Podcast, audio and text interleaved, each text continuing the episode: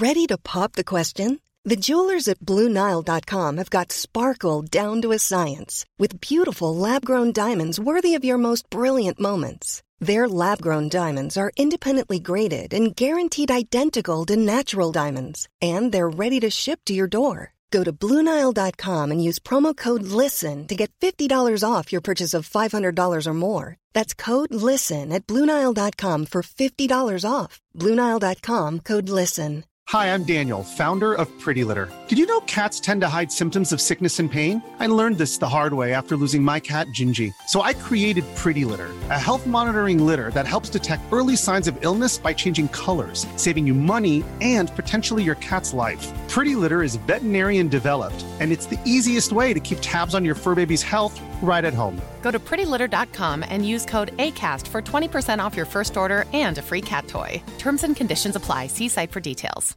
There's never been a faster or easier way to start your weight loss journey than with PlushCare. PlushCare accepts most insurance plans and gives you online access to board-certified physicians who can prescribe FDA-approved weight loss medications like Wegovy and Zepbound for those who qualify. Take charge of your health and speak with a board-certified physician about a weight loss plan that's right for you. Get started today at plushcare.com slash weight loss. That's plushcare.com slash weight loss. plushcare.com slash weight loss.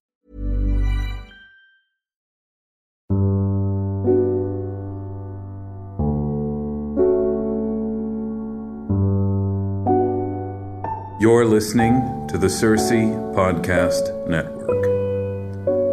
I'm Joshua Gibbs, and this is Proverbial, the podcast where we explore the wisdom of the ages as it comes to us in Proverbs, by which I mean wise sayings a man may live by, if he's not so arrogant as to think himself special. Episode 112 The Aristocracy of Children. Today's proverb comes from Dostoevsky. I'll read it twice.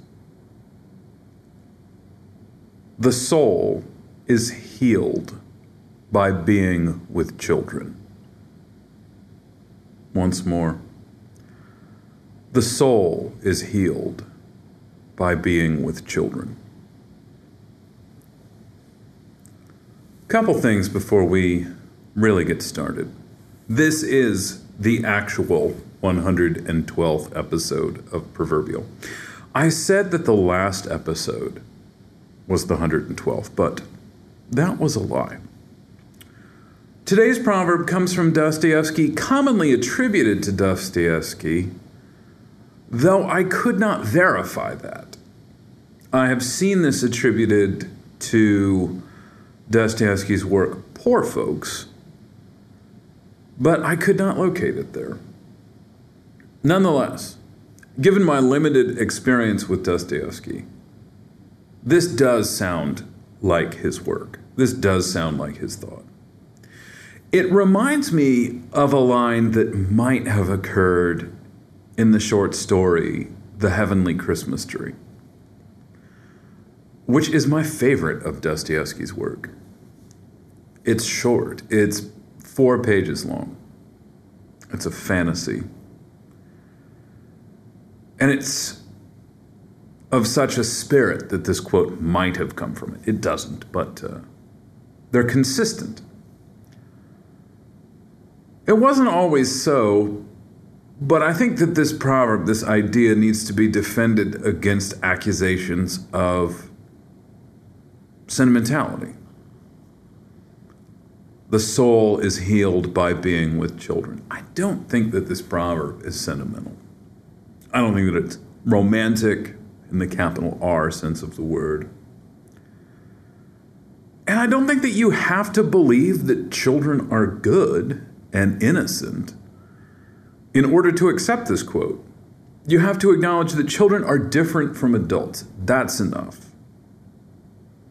I think this proverb, just like any proverb, is justified through experience, through the contemplation of our experiences with children. There's often an exchange that takes place whenever somebody says uh, something nice about children. there's a certain sort of person that hears quotations about children where children are sort of described positively in a, in a general sort of way. When somebody says something uh, about children being good or children being pleasant to be around or something like that, there's this sort of knee jerk response from a certain sort of person that says, um, you know, you must not have children. If you had children, you wouldn't say that. If you spent time around children, you wouldn't say that the soul is healed by being with children. And as opposed to believing that children are good or innocent, uh, there's a certain sort of person that thinks that children are especially bad. And that if you spend time around children, you'll realize that um, they're just as fallen and just as sinful as adults. Uh, I think that that's a, a rather cynical response to claims that are made positively about children. And I do think that it's possible to believe nice things about children even after you've had so, even after you've seen children be disobedient, even after you've seen children flail around, uh, you know, at the age of two or three and throw tantrums. Uh, even after you've seen children uh, suddenly possessed by this um, spirit of selfishness, uh, children who behave almost as though they are possessed by demons, shrieking and screaming in public places, flailing about. I think it's possible to see all of that and to still judge children positively. I have two children. My children are um, no longer little children. They're 11 and 13. But they passed through stages where they were um, screamers. Uh, I've had to leave public places uh, be, because my children were flailing around before. Um, so I, I, only have two children. I don't have tons of children, but I've worked in schools for 17 years, high schools. But uh, I've been around children often. And I still think that there's something to this proverb the soul is healed by being with children. I know that children aren't born with angel wings. And I've had to discipline my children from a young age. But I do think that there's something about children, about being near them, spending time with them, observing them, that has the capacity of leading to uh, states of self reflection and memory, which, which in turn lead to fresh resolutions to be or to pursue righteousness. First thing I'll note is that the proverb is not children heal the soul. That'd be a little bit different. Neither is the proverb only through being with children is the soul healed.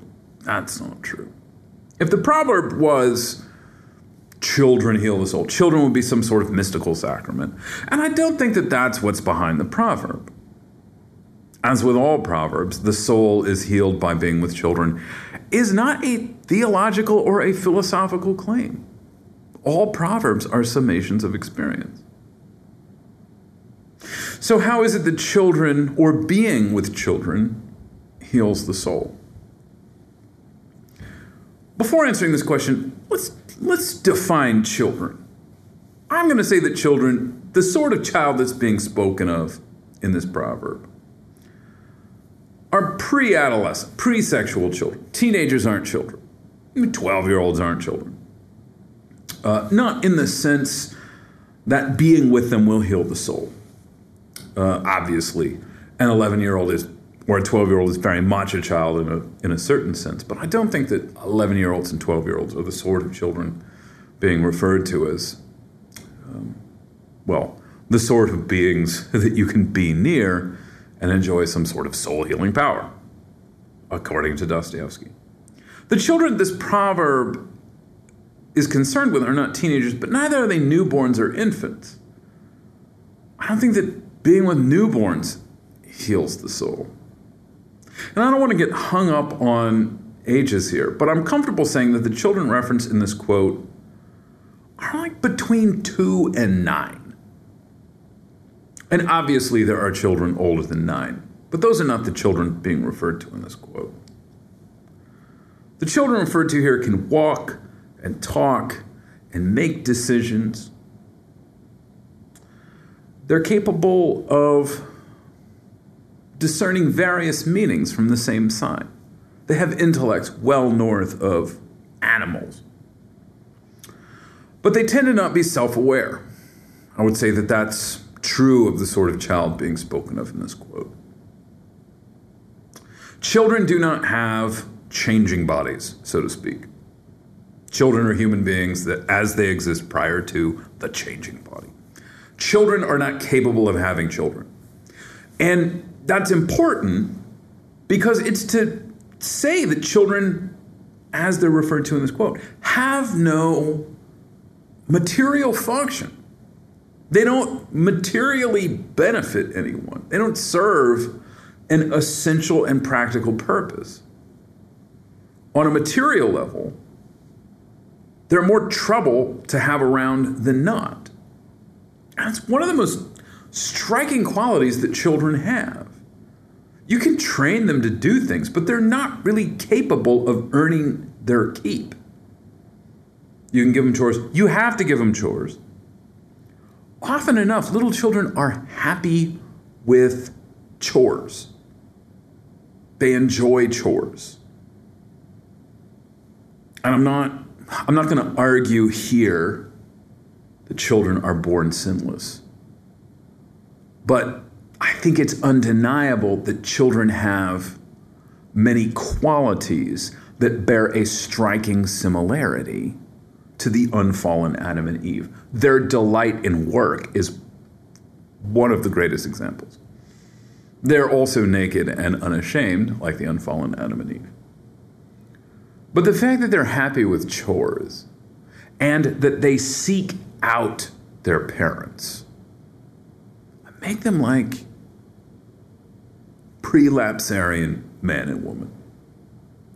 Children are worthless, but they're worthless in the sense that beauty is worthless. Children can do chores, but they're far more trouble than they're worth. And in that sense, that's the sense in which I mean that they're worthless. Is that they're not valuable to have around. It's never the case that you want some seven or eight year olds around to get something done. They don't get things done. The worth and value of children is measured spiritually, in the same way that the value of beauty is measured spiritually. And children are valuable for their beauty. Uh, maybe it's better to say that children are valuable for their way of life. The Mona Lisa, worthless. Goldberg variations, worthless. If we're measuring worth in terms of function. Children don't have a function, though. That's why we let them play. Play is play exists for its own sake. You can't trade play up for something else. Think about that for a second play is what's valuable for its own sake. What's the value of play? Now, play doesn't have a value beyond mere play. Play exists for itself. And children exists for their own selves too, in the sense that children are beautiful, which is why it's fitting for children to play. And you, you train children to work, but you really train a seven year old to work so that you don't have to train a 14 year old to work.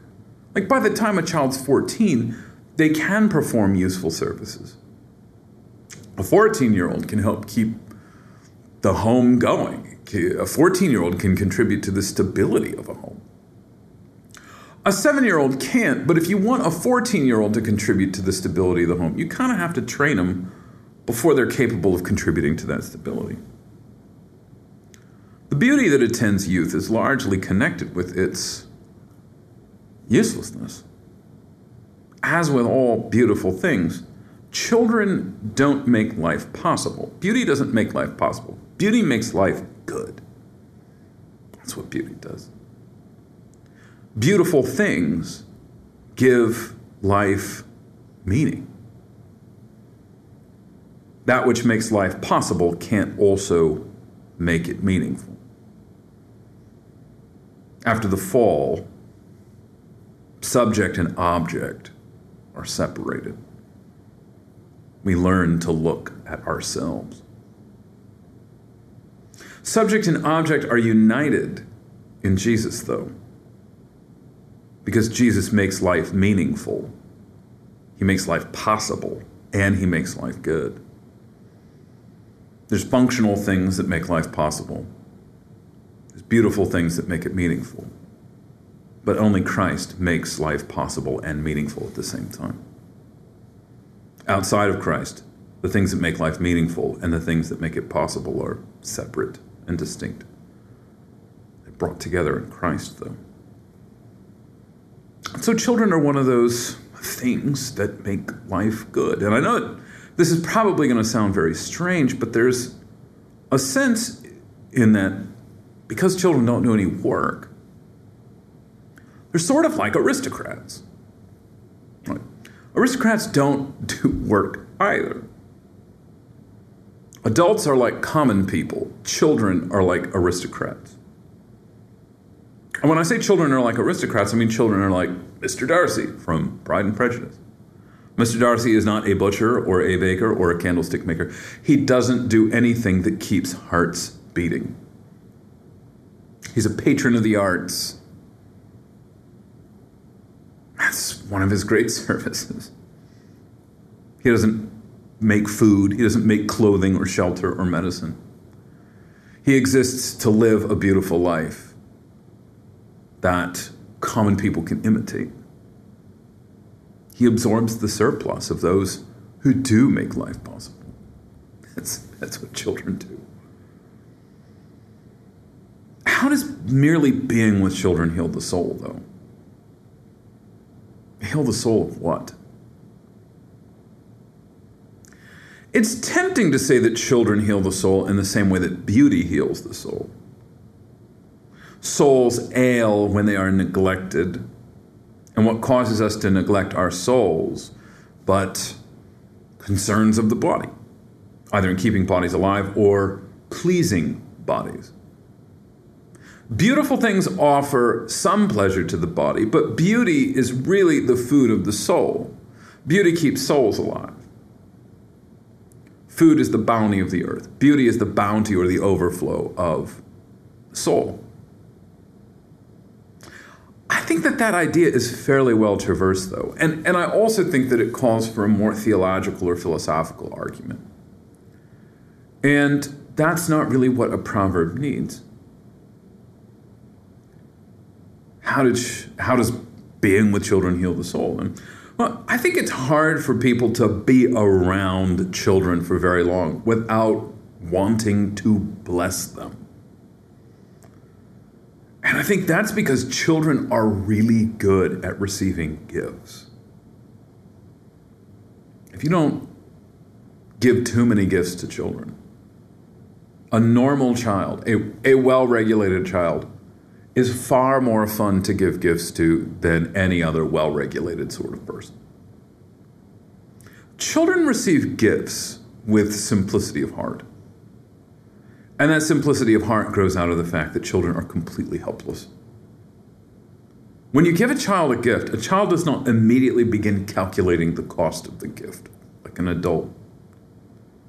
A child doesn't start thinking of, oh, I should have gotten something for you too doesn't feel guilty about that. Children accept gifts with ease.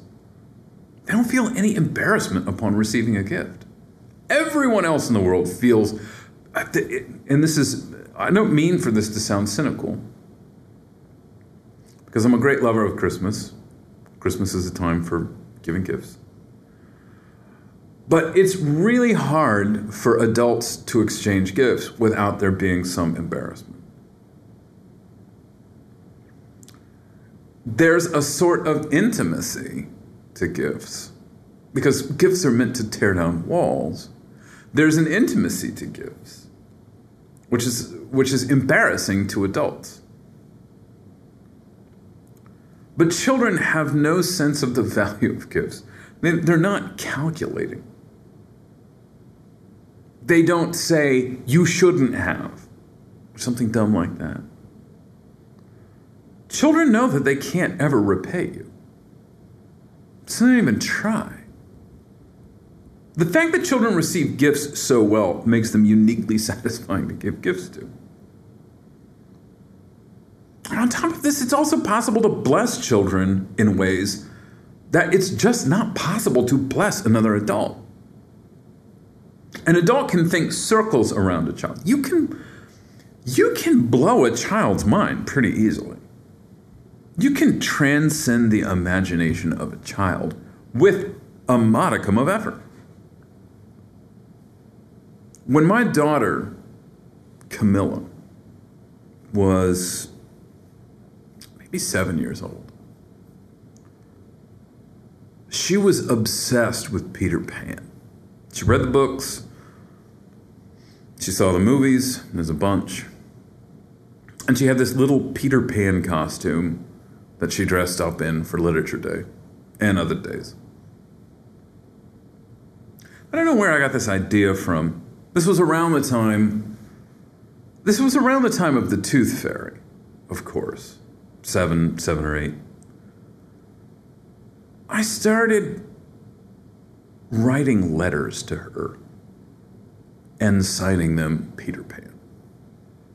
And I would periodically leave these letters on her dresser at night. And she would find them in the same way that you find money from the Tooth Fairy. The first time she found one of these letters, she was beside herself with joy. And she wrote back. And we had this exchange of letters Peter Pan to Camilla, Camilla to Peter Pan. Night after night after night. And sometimes I would go for several nights without writing. And then she would receive a letter. So it wasn't automatic, it was always a bit of surprise. About maybe the seventh or eighth letter that we exchanged, she wrote Peter Pan a letter. It said, Your handwriting looks a lot like my dad's handwriting. Peter Pan, are you my dad? I had to think about that one. And the answer that I gave would take a long time to explain, though I have attempted to explain it in my book, The 25th, in the portion where I describe giving presents to my children in the guise of St. Nicholas of Myra. I've also written for Circe on the existence of fictional persons. But she said, Your handwriting looks a lot like my dad's handwriting. Are you my dad? I wrote back and I said, Yes and no. At the end of time, I will be real. Until then, your dad is helping me be real. She was satisfied with this, kept writing. She's 13 now. And we've spoken a few times over the various fictional persons that have played a role in her life, and my other daughter, Beatrice. And these fictional persons are St. Nicholas, the Tooth Fairy, Peter Pan. And I've my children because I personally do not recall such moments from my own childhood. Did you believe the tooth fairy was real? Did you did you believe that St. Nicholas gave you those gifts? And the response that they give is always well, the times that I've spoken with them about it, um, you know, back when they were like 11 or 10 or 11, the response that they give is always kind of fascinating. I've asked them several times. I've asked them several times to see if their answers will change over the years as they remember things differently. But the response that they give is this very hazy sort of inability to really recall what they knew and when they knew it. And there was no, for any of, uh, for either of them, in any of the different scenarios which involve fictional persons, Tooth Fairy, St. Nicholas, Peter Pan, there was never a moment where they knew for certain there was never a moment where it all became clear to them. It was really that the truth of it kind of slowly emerged. Um, like the way that you, like if you were to, if you were to put a white tablecloth down over a table that had a, a pool of blue ink on it and the blue ink slowly seeps um, through and becomes visible in that tablecloth and then spreads out. That seems to be how they figured everything out. And they were never upset by it because they figured it out bit by bit by bit. And they could not remember when they knew there was never any frustration, and they never thought that they had been lied to. And this is, you know, this is the way that, that children are. Um, childhood is this sort of, sort of process whereby reality sort of slowly seeps through into your into your consciousness. And there's a lot of things where it's really hard to tell when you knew what you knew.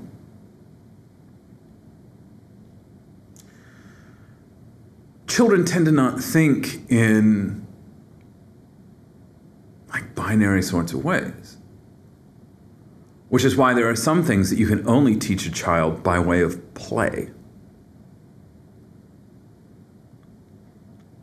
And the fact that children are made to play, and that they're not capable of anything beyond play up to a certain point, just confirms the fact that they're completely helpless that they cannot help you. They cannot help themselves, even. And being around people who are helpless makes you want to be good.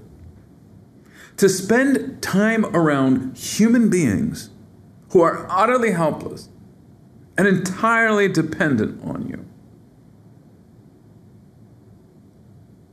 It brings to mind and clarifies for you just how much time you spend on yourself. Being around people that are helpless reminds you how much power you have how much of that power you use selfishly. I think there's something melancholy about being around children as well. The more time you spend around children, the more you realize how much of your own life has been wasted. You can't be around children without fantasizing about being a child again. Being around children makes you want to relive your life on better terms. And the, the desire to be a child again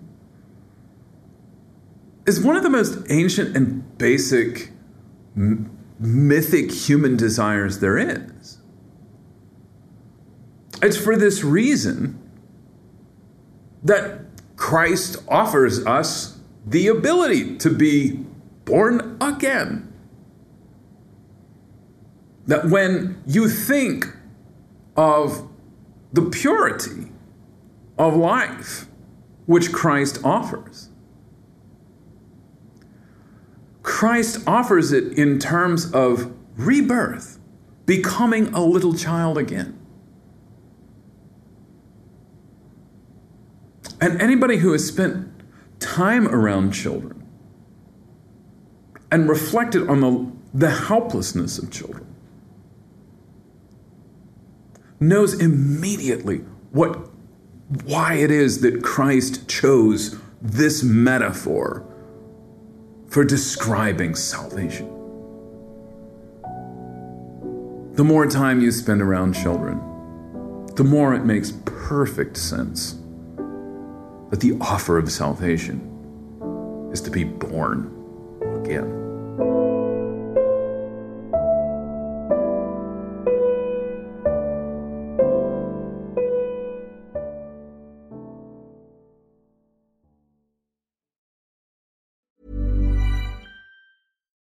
Deserves the best, and there's no better place to shop for Mother's Day than Whole Foods Market. They're your destination for unbeatable savings, from premium gifts to show-stopping flowers and irresistible desserts. Start by saving 33% with Prime on all body care and candles. Then get a 15-stem bunch of tulips for just $9.99 each with Prime. Round out Mom's menu with festive rosé, irresistible berry chantilly cake, and more special treats. Come celebrate Mother's Day at Whole Foods Market.